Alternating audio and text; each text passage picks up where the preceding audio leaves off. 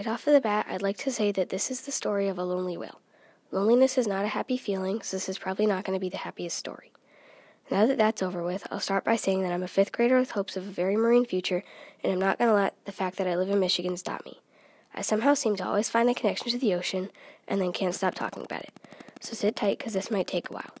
Since I also seem to always overcommit and write way too much, I'll probably be able to talk your ear off about whale songs and species and what 52 looks like, 52 Blue looks like, and in the end, look for the silver lining by saying he might not be lonely. Now let's start talking about the actual whale. Imagine talking without being heard. Imagine listening only to be ignored. Imagine the feeling of emptiness and the silence and the pain of being so uniquely alone. Imagine being 52 Blue. What could possibly lead to one specific whale's exhalation? What accident of nature could be the cause of such an unfortunate phenomenon? How could a song be so painfully unique that it could be the cause of one whale's sad, lonely story? Communication. All living creatures were born with the ability to communicate one way or another. The reason for that? Creatures were born with the ability to communicate one way or another. We were not put on this earth to simply fly solo and leave the rest of the world in the dust. Just imagine being the only whale in the sea who has been forced to live their life in the dark, a whale whose song caused his sorrows. Certain whale species have specific songs. For example, blue whales sing at a pitch of 10 to 40 hertz, and fin whales sing near 20 hertz. Hertz is a unit used to measure sound frequencies. 52 Blue sings close to 52 hertz, hence his name, the 52 hertz whale. The problem with his song being at 52 hertz instead of a lower pitch is that his song is so much drastically higher than other whales that he's believed to be unable to communicate with other whales.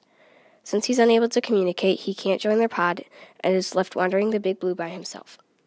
Not all people agree that the world's loneliest whale is actually lonely, though. Christopher Willis Clark, a scientist at the College of Agriculture and Life Science, has shared his opinion in numerous ways. According to Clark, the animal singing with a lot of the same features as a typical blue whale song. Blue whales, fin whales, and humpbacks. All these whales can hear this guy. They're not deaf. He's just odd. Of course, the discovery of a unique whale song leads scientists to wonder if this whale is but a whole new species, hence his song. The only issue with knowing 52's identity is that his physical appearance has not been recorded, leaving scientists with no clue as to what species this magnificent creature is. Certainly, the 52 Hertz whale behaves a lot like a blue whale.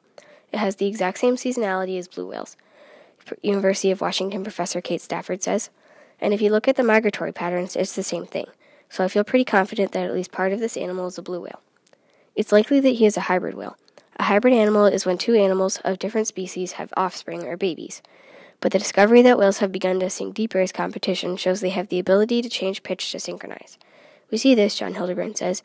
Every season they listen to each other and synchronize their songs. The question now is if whales have the ability to sing at a lower pitch and synchronize, why would one whale make the decision to stay different? Why would he choose to remain the world's loneliest whale? The answer is quite simple. If it is true that 52 is a hybrid, he would likely be a hybrid of fin and blue whale. This would give his body a rather odd shape, possibly making him unable to sing deep enough to synchronize. So if he is a hybrid, what would he look like? If 52 is a fin and blue hybrid, he would look similar to a fin whale with a larger snout and flippers similar to those of a blue whale. Unlike the book Song for a Whale suggests, no one has ever identified or seen 52 Blue. In the book, a deaf girl named Iris travels all the way to Alaska to show a song she made for Blue 55, 52 Blue in the book, and make him feel less lonely.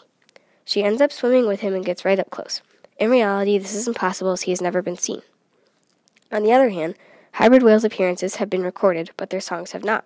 John Hildebrand and his team managed to find a group of hybrid whales that were all singing at the same pitch as 52. It is possible that 52 Blue is a part of this group and may simply leave on his own every once in a while just because he wants to. I don't know about you, but I hope that after all we think he's been through, he's just a big dopey guy who just likes some me time. After talk, imagine talking without being heard. Imagine listening only to be ignored. Imagine existing to be invisible. Picture being the only one of your kind. Imagine singing to silence. Imagine the pain and sorrow a song can cause. So listen, for just listening can make a difference. If you listen to the whale who can't be heard, and if you look for the most invisible creature in the sea, if you pray for a friend like him to make him feel better, he's not lonely anymore. If you can learn from 52's loneliness and nature's mistakes, and if you can sing for the voiceless, if you can look for those in the dark, no creature alive will need to be blue.